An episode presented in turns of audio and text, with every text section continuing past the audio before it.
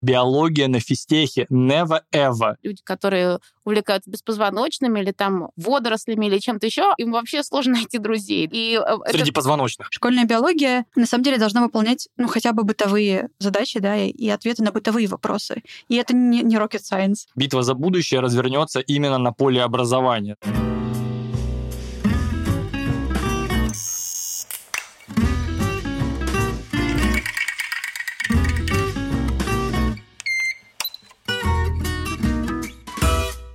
Всем привет! Сегодня среда, и это значит, что с вами снова подкаст «Биолог на перепутье». Наш предыдущий выпуск был посвящен бизнесу, а сейчас мы поговорим о том, куда податься человеку, который не только получил биологическое образование, но и хочет давать биологическое образование другим. Этот выпуск называется «Образование». С вами его ведущие Антон Чугунов. и Вера Башмакова. Кроме этого, сегодня мы позвали в студию целых трех гостей, и позвольте вам их представить. Это Павел Купцов, кандидат биологических наук, преподаватель биологии в гимназии 1514. Добрый день. Денис Кузьмин, кандидат биологических наук, директор физтехшколы биологической и медицинской физики. Привет. И Александра Пантелеева, куратор образовательных программ Института биоинформатики в Питере. Привет. Для наших слушателей мы попросили гостей подготовить небольшие автобиографические справки, как досье. И сейчас вы их услышите.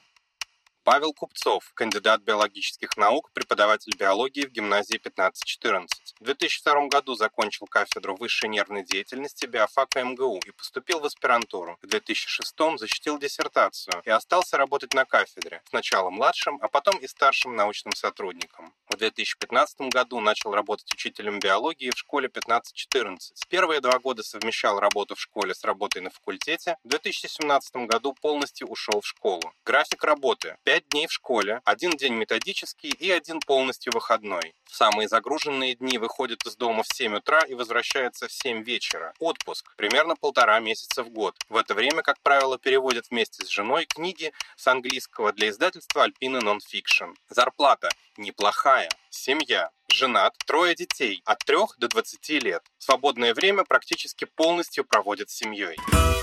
Денис Кузьмин, кандидат биологических наук, директор физтехшколы биологической и медицинской физики МФТИ. Родился в 1985 году в Харькове. С детства любил учиться. Участвовал во всевозможных олимпиадах по биологии. Поступил в Московский университет имени Ломоносова и с отличием окончил биологический факультет в 2007 году. Был генным инженером в аспирантуре Института биоорганической химии, работал над лекарством от рака. Затем создал и управлял сетью медицинских офисов, а после этого стал директором биотех-стартапа, изучающего микроводоросли и цианобактерии. Получил степень MBA в школе управления Сколково и очень вдохновился преподавателями и одногруппниками. После этого пришел работать в московский физтех директором биологической школы. Решил создать пару магистерских программ для индустрии и вошел во вкус. График работы. 6 дней в неделю, но не пропускает тренировки и постоянно осваивает новые хобби. Отпуском почти не пользуется. Зарплата – полмиллиона рублей. Семья. Женат, воспитывает двоих сыновей.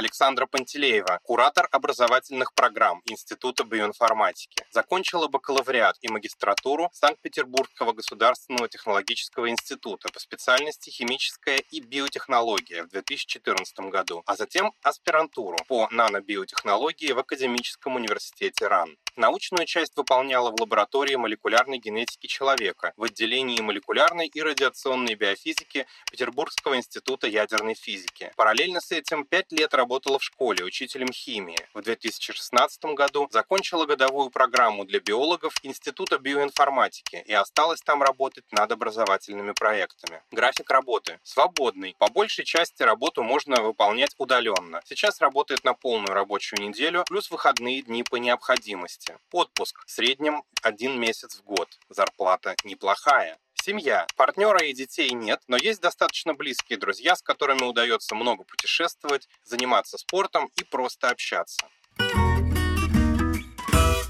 Ну что, а сейчас приступим к разговору.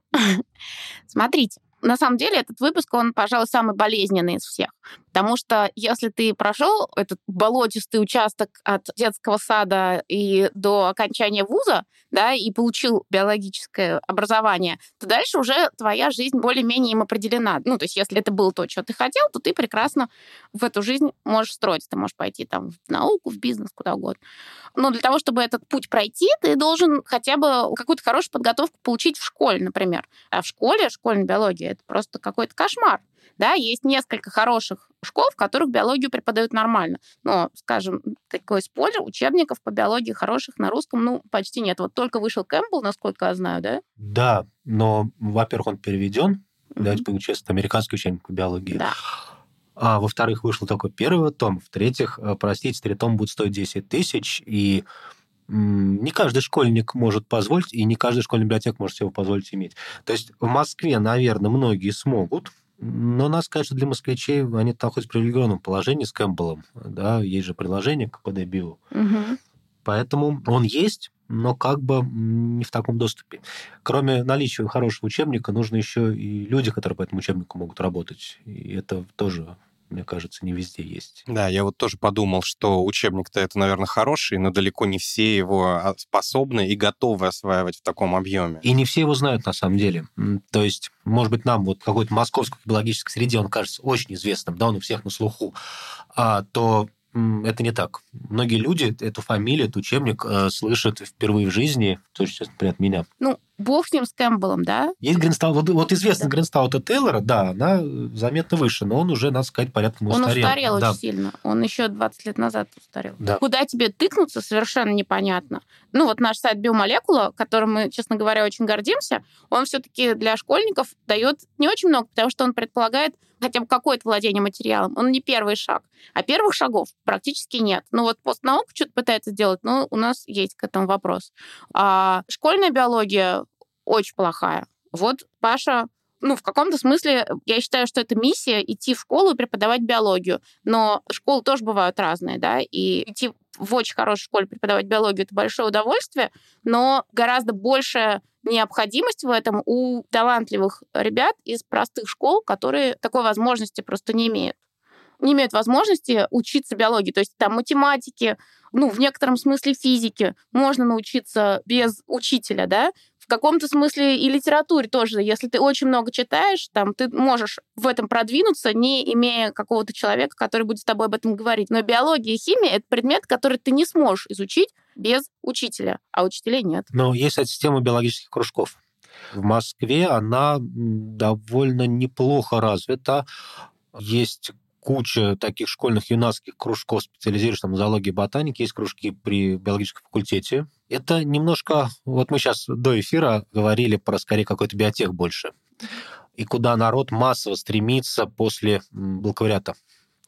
Но на самом деле для школьника биология, ну, по моим ощущениям, это э, для многих не биотех. Для многих это такая полевая биология, зоология, ботаника или медицина. И в Москве, опять же, я за другие города не могу ничего говорить, просто потому что я не знаю, да, но в Москве школьнику, который увлечен э, биологией, пусть даже в школе биология может быть не очень, есть возможность э, как-то реализоваться, пойти на какие-то кружки, на курсы. Отличный, кстати, кружок э, для старшеклассников по молекулярке биоинформатике на БИБИ. То есть у меня ученики туда ходили, и там регулярно поколение ходят, и всегда очень положительные отзывы были. А они прямо приезжают в МГУ заниматься заниматься, или как это да, делается? Да, ну, ну по-моему, в МГУ занятия. Ну, вот последний год, понятно, все было в Zoom, если было, а до этого это было, по-моему, на BB, вот в этом здании. Ну, да, я вот как раз с регионами немножечко работала в этом году, просто дистант мы там запускали биологический, и это местами это очень грустно. То есть у них еще один час биологии в неделю, а выбора у них, в принципе, нет. Потому что, то есть, как бы это обычная школа, и в ней один час биологии в неделю. А что ты за один час биологии в неделю можешь рассказать, по-моему, ничего. Я только скажу, только что за два часа... школьный учебник за год, и все. Я скажу, что за два часа биологии в неделю на самом деле это ни о чем. Конечно. И причем, ну вот на мой э, шовинистский взгляд, биология это вообще самый главный предмет, потому что если ты будешь безграмотно писать, самое плохое, что с тобой случится, это на тебя граммар нации нападут, вот, и тебя публично унизят. А если ты будешь безграмотен в биологии, то твоя жизнь и здоровье, а также жизнь и здоровье твоих там друзей и семьи, они в непосредственной опасности. Вот. И при этом биологическая грамотность у нас гораздо ниже, чем, допустим, литературная, на мой взгляд. у нас какая-то биологическая безграмотность просто процветает. Но, с другой стороны, у нас сейчас гигантские конкурсы вот на биологические специальности. Возможно, это как раз признак того, что ситуация исправляется. А сейчас немного статистических данных. Здравствуйте. Меня зовут Алена Нефедова. Я старший научный сотрудник Института статистических исследований экономики знаний Высшей школы экономики. Специально для подкаста «Биолог на перепутье» я подготовила небольшую подборку цифр из исследований, которые мы провели вообще. Сначала поговорим про биологов в школе. Согласно статистике, укомплектованность школьными учителями биологии в России соответствует среднему значению по сравнению с другими предметами. Но за 10 лет существенно снизилась численность детей, которые посещают эколого-биологические кружки, почти на 40%. В 2010 году их было более 280 тысяч человек, а в 2019 только 170 тысяч. В 2019 году после школы получили свой аттестат почти 660 тысяч школьников, которые закончили 11 класс. Из них 70% продолжили свое обучение в ВУЗе по программам бакалавриата или специалитета. На направление биология было принято около 5,5 тысяч человек, то есть всего меньше 1% от новоиспеченных студентов. Теперь обсудим, что же статистика знает о студенческой жизни биологов. В 2019 году а, покинули стены университетов 6 тысяч выпускников по направлению биология. Этот показатель остается стабильным за последние 10 лет, но это совсем немного. Для сравнения, по самому популярному направлению экономика и управление было выпущено более 250 тысяч человек, то есть более четверти всех выпускников. Примерно каждый пятый из этих биологов пошел в аспирантуру. Что с такими людьми происходит потом, говорилось в первом выпуске подкаста, посвященном науке. После университета около 70% выпускников по биологическим наукам работают по полученной специальности, что соответствует среднему уровню по всем остальным направлениям. Так, школьную боль мы обсудили, но мы еще по ней, наверное, поговорим. А теперь, допустим, кто-то прорвался. Вот у нас есть школьники, которые прорвались, и они смогли подготовиться, например, к поступлению там, в какой-то биологический вуз, что их ждет? Это на самом деле две проблемы в одной. Да? Одна из них вот э, это источник знаний, а вторая это, собственно, проводник в мире знаний. И если мы говорим про проводника, здесь ключевая роль школьного учителя, потому что я бы в жизни не пришел в биологию, если бы мне не попался качественный педагог, который пришел в физмат-лицей, в чем тогда зеркальная со мной ситуация, и не сказал, что мы сейчас будем в физмат-лицее делать биологию, и, в общем, вывел несколько выпускников до уровня межнара, как бы, да. И с этим всегда было трудно, и по-прежнему ситуация более-менее такая. Талантливых педагогов мало, в регионах их тоже достаточно немного, потому что их высасывают столицы, Вопрос со знаниями интересней, потому что если раньше мы учили Гринстау, Тейлор, молекулярная биология 6 томник, да, там э, гены Льюиса, там гены и геномы, вот это все, и жизнь растений, эти 6 или 8 томов, там этот ад, то сейчас доступ к информации принципиально другой. Вы можете учиться чему хотите, как хотите. Интернет дает вам доступ к оцифрованным книгам, к ресурсам, сегодня уже упомянутым. И здесь, мне кажется, важность уже учителя, в том числе в супервизии, да, в проведении, сказать, что true, а что фейк, и выстраивание, господи, прости, той самой образовательной траектории внутри биологической науки, вот это главная роль учителя, ну, как мне это видится. Это всегда было сложно, потому что вам надо понять, когда все-таки птицы, когда рептилии, когда мы низшие растения, когда высшие, когда эволюцию и по каким учебникам. И это же те же вопросы, которые решал учитель и в моем там в седьмом классе. Сейчас то же самое, только арсенал стал больше. Это к тезису про образование школьное. Говоря про физтех, и сравнение его с коммерческими университетами. Здесь одновременно, опять же, такая вот диалектика присутствует. С одной стороны, э, биология на физтехе, да, и она условно институционализирована. Господи, это среда и слова э, длинные, как у совы, они меня только расстраивают. Еще Винни-Пуха, да, там были длинные слова, которые его только расстраивали. Вот. И здесь классно, да, биология в Государственном университете, институте. Но важно, что мы начали в 2012 году, то есть мы относительно молодое направление. Второй момент. Э, мы очень четко, возвращаясь к шовинизму, столкнулись с лобби физиков и математиков, которые сказали, что биология на физтехе never ever. Это то, что портит нашу науку. Мы были всегда физтех, мы были и будем физикой, и вы, мало того, что вы, так сказать, осквернили наш физтех своей информатикой. Еретики. Еретики, из которых, внимание, сейчас из 7 тысяч студентов 4 тысячи занимаются IT, осквернители. Вот так разрослись эти осквернители. И тут еще появляется life science, то есть это как бы, ну, вот просто э, чудо и фокус в одном флаконе. Поэтому есть некоторые, конечно, радости от э, вот э, такого существования в таком мощном брендированном университете, но, с другой стороны, очень мощное контрлобби, консервативное, которое считает, что если в физике было полторы тысячи часов и 1700 часов математики первые четыре курса, то упаси Господь убрать оттуда 100 часов и заменить их биохимией, это нонсенс. То есть это вот я страдал, и все будут страдать, и новые школьники будут страдать. И это не важно, что все это можно сейчас заменить, что эти профессора поумирали. Нет, все будут страдать. Вот, это к страданию. Ну, кстати, ты знаешь, э, на самом деле биология проникает не только на биологическую школу физтеха. Я немножко читаю лекции на физической школе ЛФИ, имени школа Ландау. старения, да.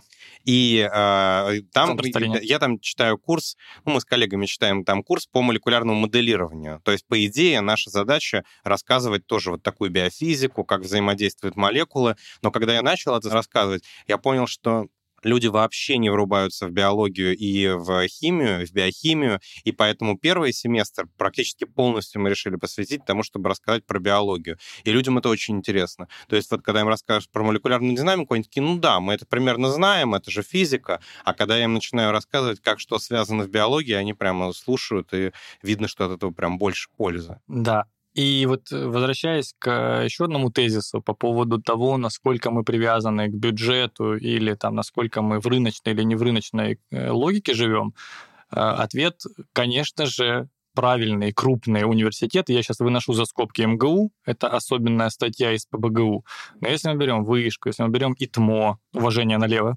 вот, если мы берем э, Бауманку, Физтех и так далее, это те университеты, для меня одно из самых больших откровений, которые живут в логике корпораций, это, они живут абсолютно в рыночной логике. Да, есть э, плата государства, социальная плата за то, что так называемое госзадание, да, за то, что вы производите толковых ребят. Но у вас остается огромная статья доходов ваши, НИР и НИОКРы, у вас остаются коммерческие программы и так далее, и так далее. И по факту, как говорил Волков, да, там идеолог нашего текущего образования, то есть э, университет — это сейчас штука на трех колесах. То есть это трехколесный велосипед. И у нас просто одно колесо сильно перекачано, но потихонечку их будет все-таки три колеса. Одно колесо — это коммерческие студенты, да, или те, за кого заплатили компании. Одно колесо — это госзадания или бюджетники, и третье — это наука. И если у вас три этих колеса не сбалансированы, вы не выдерживаете конкуренцию с глобальными университетами, так как мир стал открытый, все везде могут ездить, как бы, да, и вам ищут уже альтернативу не только в России, а там, ну, не СНГ я беру, но другие мощные университеты. И по классике тысяча мощнейших университетов конкурирует за тысячу наиболее талантливых студентов. Вот то, что мы сейчас видим, ну, в смысле, то, что мы как бы на себе ощущаем. Поэтому э, безусловно, логика и смысл принятия решений э, в крупных даже университетах, даже бюджетных, она, безусловно, должна быть бизнесовая. И она потихонечку такой становится. И в этом плане, если мы говорим про карьеру и карьерные не окна, а двери возможностей, то сейчас у университетов фантастический запрос на людей, которые готовы туда прийти и в длинную менять сложившуюся ранее архаичную, неэффективную, костную, господи, прости, бюрократизированную структуру на то, чтобы это все переходило в рынок, потому что рынок, ну, в основе рынка конкуренция. И только конкурируя с другими, с внутренними, там, с глобальными университетами, можно дать тот результат, который, ну, за который будет не стыдно. Там, ни в плане рейтингов, ни в плане публикаций, ни в плане вообще того, кто выходит, и, то есть какой продукт мы выдаем там, да, на выходе из бакалавриата, магистратуры или аспирантуры. Поэтому запрос на талантливых людей фантастический. Мифы про то, что сотрудники университетов получают мало, их надо развенчать окончательно и бесповоротно. То есть люди талантливые, люди деятельные могут получать очень рыночные зарплаты. И все признаки корпораций ныне есть в университетах в больших. Все плюсы и минусы. Аминь. Мне кажется, немножко МГУ выбилось из, из Абсолютно. этого. Very special case, да. Да, Э, это МГУ, это как вокзал, который стоит, а поезд уже уехал, мне кажется. Просто вопрос вот в чем. Куда идти человеку, который хочет заниматься биологией и который хочет системные знания по всей биологии, да? То есть, на мой взгляд, до сих пор альтернатив биофаку нет. Ты можешь пойти на биби, но если ты пойдешь на биби, ты не будешь понимать про вот все эти интересные белочки и нуклеиновые там кислоты, разные виды некодирующих РНК, ты не будешь понимать, какое они имеют отношение к целому животному, на которое ты смотришь. Ты будешь видеть микро, и ты не будешь видеть макро. Ты можешь пойти там на физтех, ты можешь пойти в вышку, ну, я думаю, что вышка будет главным конкурентом, но пока что там просто еще очень не сбалансирован программ. Но системные знания по всей биологии, включая зоологию, ботанику, и, с другой стороны, молекулярку, иммунологию и так далее, их дает, У насколько я понимаю, вот, сейчас только биофак. Вот Поэтому там пока конкурс а, будет. Вот я просто вспоминаю, да, вот я закончил молекулярную биологию, да, спиринскую кафедру. Вот я вспоминаю предметы, которые мне пригодились. Это биохимия, молекулярная биология, я, ну, сейчас, конечно, очень там э, пококетничаю со вторым отделением, скажу, что очень пригодились низшие и высшие растения, там, позвоночные, беспозвоночные. Ребят, только из уважения к вам. Все, я не понимаю, зачем мне была вот биоэтика в таком Слушай, количестве, ну, биополитика. никто не понимает. Нет, Био... Э, да, просто... биоэтика, биополитика. Я просто думаю, что... Ну, нет, хорошо, еще цитология, гистология. Ну, то есть, если честно, просто я хочу сказать, что вот это же, ну, 8 дисциплин за 5 лет, которые, собственно говоря, сформировали твою биологическую грамотность. Остальное это, ну, правда, это были такие, мне кажется, изыски, и они, главное, ну, вряд ли сформировали... А какие, какие, что ты считаешь изыском-то еще? Ну, вот мне ну, кажется... вот биоэтика, биополитика, это на самом деле могли быть Я очень не понимаю, зачем у нас дисциплины. была генетика, если у нас была молекулярная биология. Я не понимаю, зачем у нас были избранные главы структуры хроматина, вирусология первая, вторая, третья и четвертая это, части. Это вопрос к кафедре есть... молекулярной биологии, а не к биофаку Я на ней целиком. провел три года на этой кафедре. Я к тому, что, вот, понимаете, я очень люблю биофак, э, и мы в свое время даже пытались как-то биофаку помочь. Но помочь нашему университету невозможно, потому что он настолько велик, и ты должен быть счастлив от того, что ты зашел в ББА настолько, что ты не то, что не должен не попросить после этого ни копейки, а ты сам должен пожертвовать что-то в эндаумент, которого не существует до сих пор у МГУ, господи, прости, это такой позор просто. Вот. Но ты должен что-то сделать, вот для, вот в этих стенах ты настолько... Э, вот, да, да, это абсолютно так, вот да, и, и я абсолютно, я, да, я подпишусь вот здесь, под каждым да, словом. И вот ага. здесь возникает тот момент, он исторический момент, что умирают профессора, новые не приходят, э, следующие умирают, новые не приходят. И как бы эта проблема есть, и ну, вот у меня такое ощущение, что вот руководство смотрит на биофак, там вот как, оно все едет как бы куда-то вниз, в пропасть летит как бы там, оно вот как Подаренко, на стул сядет, усядет, только стул падает, они вместе со стулом падают. Они же, что же будет в конце? Ну, как бы, что же будет в конце? А в нашей кафедре, вот на молекулярку в этом году, одно заявление в магистратуру я считаю, что это катастрофа просто. Это и уже как бы надо принимать какие-то решения. Сейчас э, для таких университетов, как Высшая школа экономики и, дай бог, для физтеха возникает совершенно удачное время с точки зрения того, что вот на физтехе, например, есть направление прикладные математика, физика и биотехнология. Вот биотехнология по факту, даже если взять кальку тупо того, что ввели на биофаке, и позвать преподавателей на те зарплаты, которые сейчас платит физтех, там возникнет второй биофак. И с этой точки зрения, это, я считаю, моя сверхмиссия. Абсолютно, да. Потому что это абсолютно понятно, как это сделать. Более того, там, это выполнимо. Я надеюсь, вот с привлечением отдельных молодых ученых получится сделать разные программы и сильные. И это, мне кажется, это ну, то, что случится следующим шагом. Аминь. Но здесь я просто к другому хотел сказать, что есть масса предметов, которые тащил за собой биофак в образовательной программе, которые были достаточно там, э, ну, спорными. Но есть, безусловно, удачные, супер правильные решения. Как то, например, практика после первого курса полевая, да, как то после второго курса практика впущена и так далее. И этому есть сейчас замечательные аналоги. Мы сейчас после первого курса сделаем практику в Адыгейском заповеднике, а после второго курса сделаны физхим методы, опять же, надеюсь, на которые мы пригласим вас. И мы шаг за шагом восстановим. Просто, понимаешь, мне когда говорят, как же сделать правильное биологическое образование? Ребята, восстановите то, что было разрушено, и это уже будет конфета. Не надо придумывать 2 плюс 2 плюс 2 образование. Не надо думать там про индивидуальную траекторию, про проектное мышление. Вы сделаете то, как было, оно уже было класс, хотя бы так сделайте, и вы уже будете номером один. Как я понимаю, Высшая школа экономики обещала студентам практику на Белом море и не реализовала, по-моему, из-за ковидного года. То есть у них э, на первом курсе читается зоология позвоночных и беспозвоночных практикум, читают ребята из университета, И есть ботаника, и тоже какая-то у них... Вот, у меня просто выпускники мои сейчас закончили второй курс, вот, и прошлым летом у них не получилось практики не потому, что не планировали, а потому что, в общем... Второй курс биофака ВШЭ, в Да, да, да, да, да. речь, да? Да, вот. М. и- То есть это уже становится популярным направлением? Уже школьники смотрят в сторону того, чтобы идти на биофак Вот вышки, у, да? у меня три выпускника пошли на вышку вместо А биофака. на биофак сколько? Биофак нет, на биофак почему-то дети не идут. И, кстати, одна из причин – это обилие предметов, которые там сейчас на первом курсе русский преподают. Ого. Но вот ребенок приходит в школу, вот ему еще сейчас будут раз в неделю читать русский на биофаке. Или, например, геологию какую-нибудь. Ну, геологию я бы послушала. Ну, геологию, если ладно, да? Ну, вот... А человек хочет заниматься там, не знаю, какой-нибудь там, не знаю, мозгами. А До мозгов еще ждать три да, года, а там еще, значит, все, Это отпугивает. На самом деле, мне кажется, что э, курсы, которые кажутся лишними на биофаке... Не, ну мы опять биополитику мы не берем. То есть Я, это лишь честно, просто я- я- по определению. Я э, скажу неприличные вещи, но я за время обучения ни разу не был э, на этих лекциях или там семинарах, что было. Я не помню, как я сдал зачет. Вот. Но я как-то посмотрел на то, что предлагается, и я понял, что нет, ну, это совсем бессмысленная трата. А вот когда там человек, наверное, заканчивает биофак, говорит, вот там, зачем у нас было столько зоологии? Мне не пригодилась. На самом деле зоология нужна не, еще и для того, чтобы ты понял, что это не твое. Мгм. Да, то есть вот таким отрицанием это не бессмысленно, потому что школьник, он же от школьника до конца бакалавриата, он должен пройти путь, прежде чем из вообще биологии в целом выбрать какой-то свой путь. И иногда ну прослушать курс, чтобы понять, что это не его. Ну и плюс это же Там еще и кругозор. Ну, Если ты заканчиваешь биофак, все-таки будь добр знать что-то из ботаники, что-то из зоологии, Да, что-то из это это антропологии. очень Биолог. хорошо звучит в теории, но по факту через 10 лет э, многие вещи забываются. Даже если ты сдал зоологию на 5. Вот 10 лет сейчас было, мне кажется, оптимистично.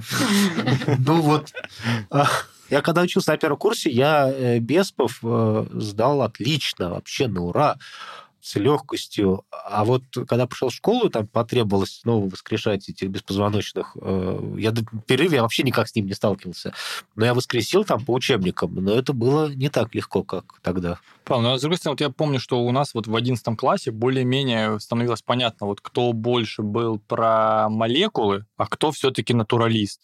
И мне кажется, вот это входное разделение на первое, второе отделение там, или третье, где сидела биофизика, ну, в общем, это же очень разные подвиды людей, Это- подвиды одних биологов. Да, это верно. Но опять же, я сейчас могу, может быть, немножко криво представить картину себе, но мне кажется, что вот в области беспов, в области низших растений происходит обратное сближение каких-то молекулярных технологий. Да, абсолютно. И дети, они вполне идут вот на эти вот встречи. Им это интересно. Им не интересно просто морфологически описывать каких-нибудь там морской планктон. Да-да-да. Это же- чер- А, червя. но им, а им интересно смотреть только я- молекулярные маркеры. Я как молекулярный биолог же могу сказать, что ну, это же, получается, просто победа молекулярной биологии.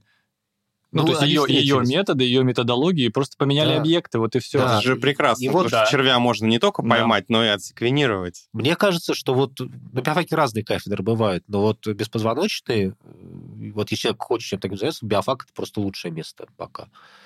По-моему, там очень живо, очень хорошо, очень здорово. Да, да, да, я согласна. Я, вот мне кажется, что... Это поли- очень гибко, еще должен сказать, Да. что они беспозвоночные. Это Ну, очень гибко.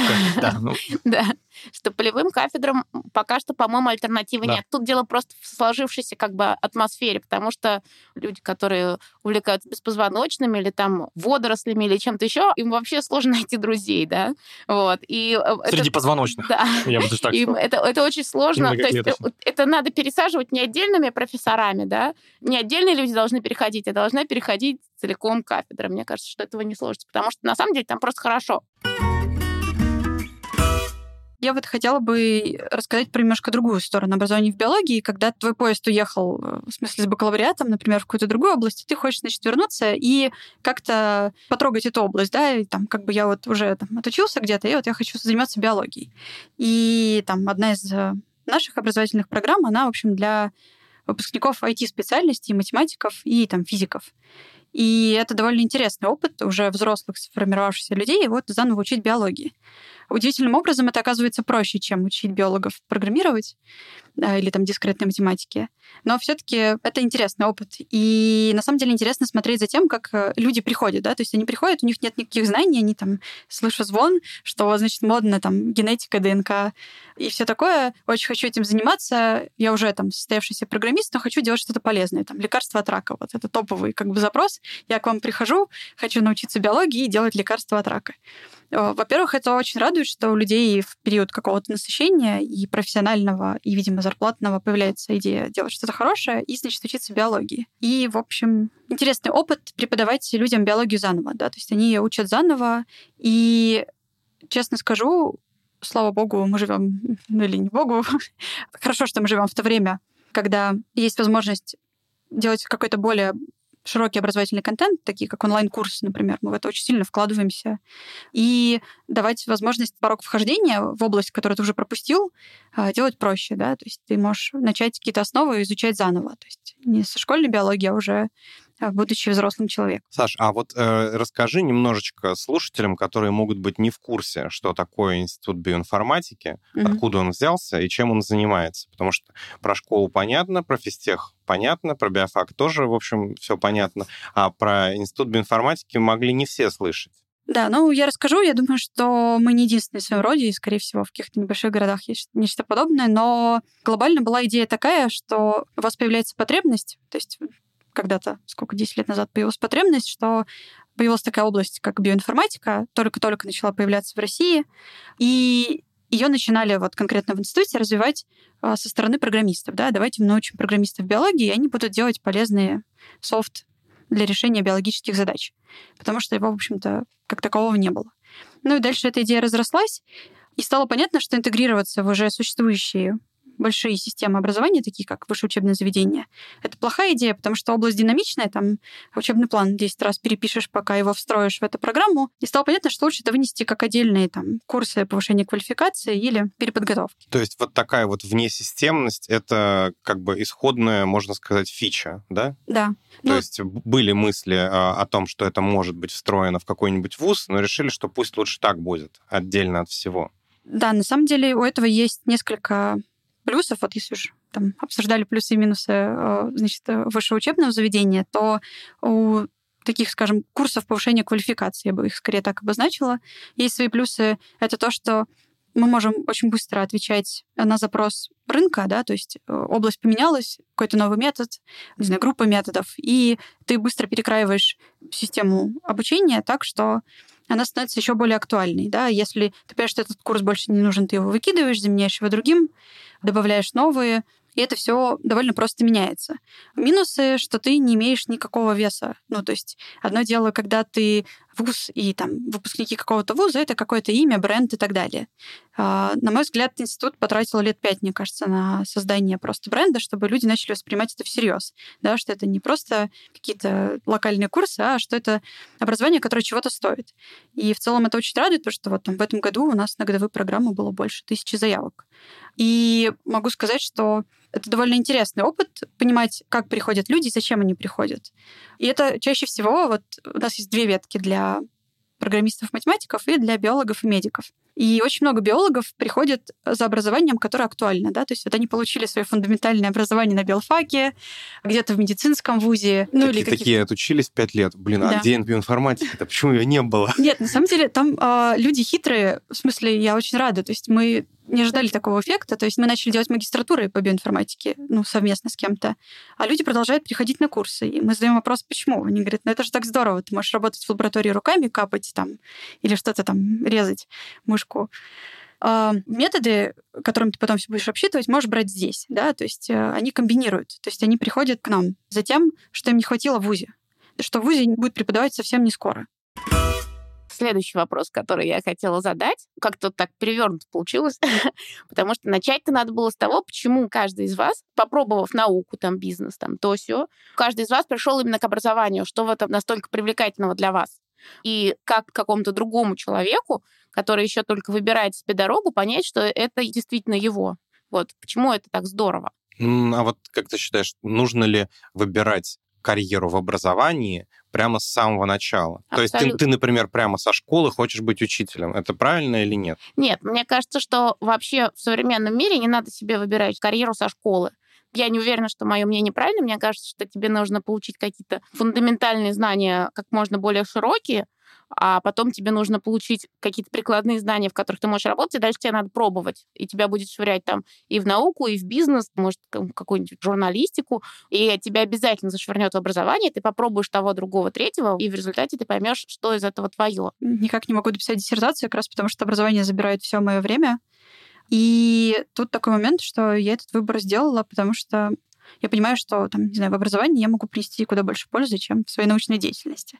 Потому что когда там, не знаю, видишь, что ты записываешь и вкладываешься в какие-то онлайн-курсы открытые, и сколько у нас уже? Около 800 тысяч учащихся на этих курсах, ты понимаешь, что как бы делаешь что-то хорошее, да, когда люди приходят и говорят, что вот я не знал, как поступить в зарубежный вуз, там, в аспирантуру, а потом прошел, там, не знаю, ваши курсы, и меня там сразу взяли, потому что у меня уже был опыт двух стажировок, какие-то методы. Ну, ты понимаешь, ты делаешь что-то полезное, и это очень приятная обратная связь, которая мотивирует тебя продолжать это делать. В моем случае, наверное, чуть менее христианские как бы мотивы мной двигают. Но вот я просто могу сказать, что я пробовал быть ученым в момент там, защиты своей диссертации, и я для себя однозначно понял, что этот этап для меня закончен, и меня гораздо больше прикалывает вот этот режим было-не было.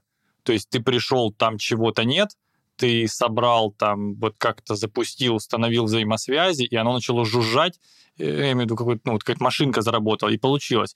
И я это стал прикладывать, ну, то есть сначала это был бизнес, потом э, какой-то был следующий этап — но просто чтобы тоже не было недопонимания, я не занимаюсь образованием в плане, я не педагог, я администрирую и организовываю образовательные вещи, образовательные проекты, образовательные процессы. Это, это другая. Да, да. Это, это немного другой вид деятельности.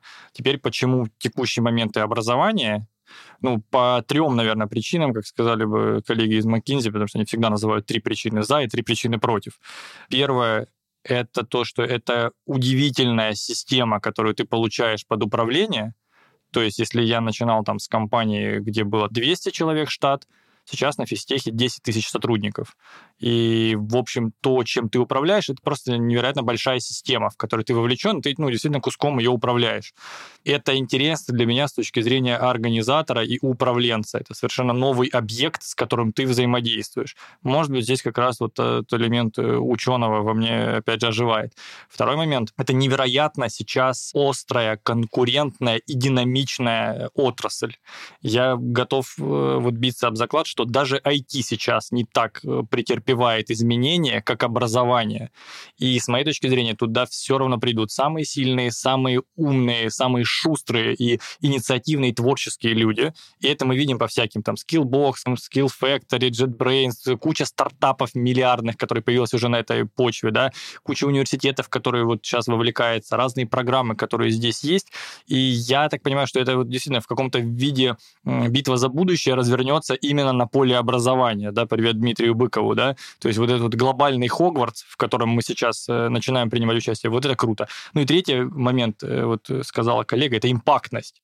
То есть то, что ты делаешь, определит, скажем так, тип мышления, и профессиональную подготовку нескольких поколений. То, что сейчас ты закладываешь вот в фундамент, возможно, это повлияет на несколько сотен э, людей, которые повлияют еще на кого-то. И с точки зрения этих трех факторов, я, безусловно, выбираю образование, поэтому я здесь. Аллилуйя, братья. Ну и у меня, наверное, тоже совершенно классическая история. В какой-то момент я понял, что я топчусь на месте э, в науке и никуда вперед, в общем, не иду.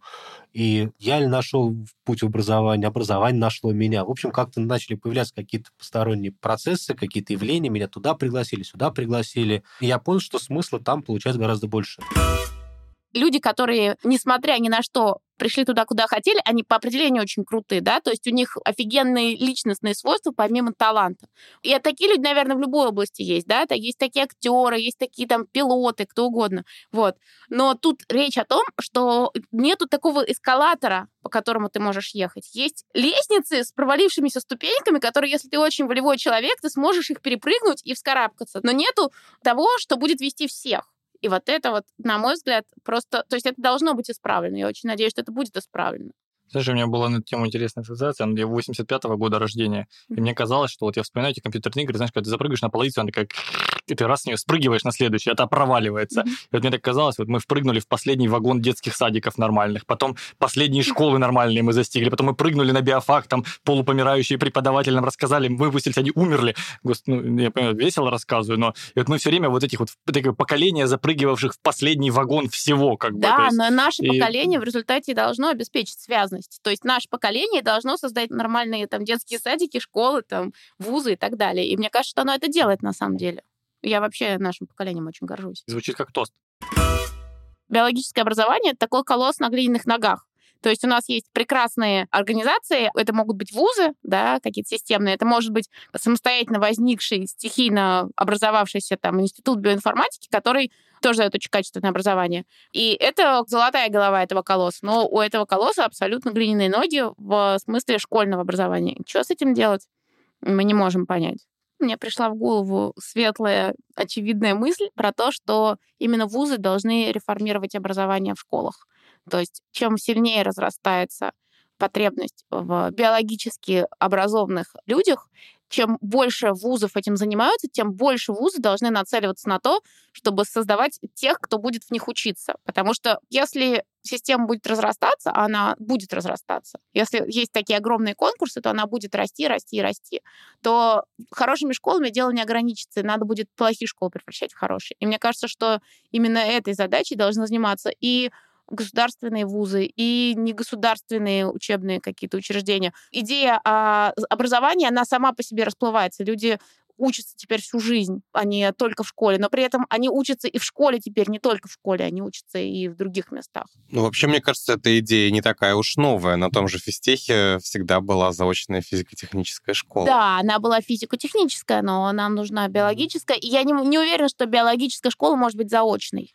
А если она не может быть заочной, а при этом она должна объединять э, ребят из регионов, это означает, что надо десант в регионы высаживать. Я не очень понимаю, а зачем нам такое количество образованных в биологии детей в таком количестве? когда ты идешь там в биологию, например, детям в школу преподавать, ты на самом деле себе готовишь рынок, да, вот как IT сейчас себе делает, да, mm-hmm. что ты да. э, каждого талантливого школьника пытаешься сделать программистом. А тут скорее история про то, что вот там, не знаю, хорошая идея с вузами, да, вот если mm-hmm. уж вузы взялись, почему бы им не написать учебник? И как бы нормальный и качественный. Так, и, так есть, и должно быть. Ну, да. как бы, ну, глобально, да, но при этом какой-то глобальной миссии, что вот давайте, значит, возьмем весь биофак и посеем светлое, доброе, вечное. Я просто считаю, что школьная биология на самом деле должна выполнять, ну, хотя бы бытовые задачи, да, и, и ответы на бытовые вопросы. И это не, не rocket science все всегда упирается в людей. В этом как бы есть, там, наоборот, надежда, что там подросло поколение тех, кому не все равно там глобально, да, кто, может быть, сейчас достаточно сыт и закрыл свою гигиеническую потребность в деньгах по пирамиде Маслоу, там чуть-чуть выше взобрался, там, и у кого вопрос прямохождения не так актуален в течение каждого дня, да, и вот, может быть, это те люди, которые сейчас как бы, вот, где есть тот самый момент надежды, кто вдруг подумает, что можно попреподавать, ведь очень много кейсов, когда у нас завлад лабы, которые офигеть как загружены, начинают преподавать по зуму в каких-то школах. Что ими движет? Ну, явно же не выгода. Они, да, это делают бессистемно, да, там где-то это надо организовать, как-то э, канализировать, скажем так, да. Есть ситуации, когда, ну, вот у нас сейчас человек пришел заниматься аспирантурой, девочка ушла из Навартис. Ну, то есть, очевидно, она же пришла не за деньгами, хотя ей платят, ну, достойные там зарплаты и все такое. И я здесь все-таки, ну, вот рыночник еще раз, как бы, создайте правильные условия, соберите правильных людей, уберите неправильных людей, и оно все вдруг начнет работать нормально, там нет никакой магии, и я в этом убежден. Как только туда будут приходить правильные люди, там все станет хорошо. Вот когда будет сайтом приемной комиссии заниматься люди, которые занимались цифровизацией, например, больших компаний, вы не поверите, почему-то там будет хороший личный кабинет, быстро все будет грузиться, он не будет падать, от тысячи заявлений за ночь. Как бы. Удивительно, да, в последнюю ночь подают больше всего заявлений. Ведь это так неожиданно, Кто да? мог подумать? Ведь, ведь это зимой идет снег, как бы наши мощности не выдерживают. Ну, понимаете, вот э, от этого все. Поэтому нет, только мощные конкурентные люди, которых очень мало, к сожалению, но их надо затаскивать в эту отрасль, затаскивать. А их для надо этого воспитывать. Воспитывать, а потом говорим. привлекать, конечно.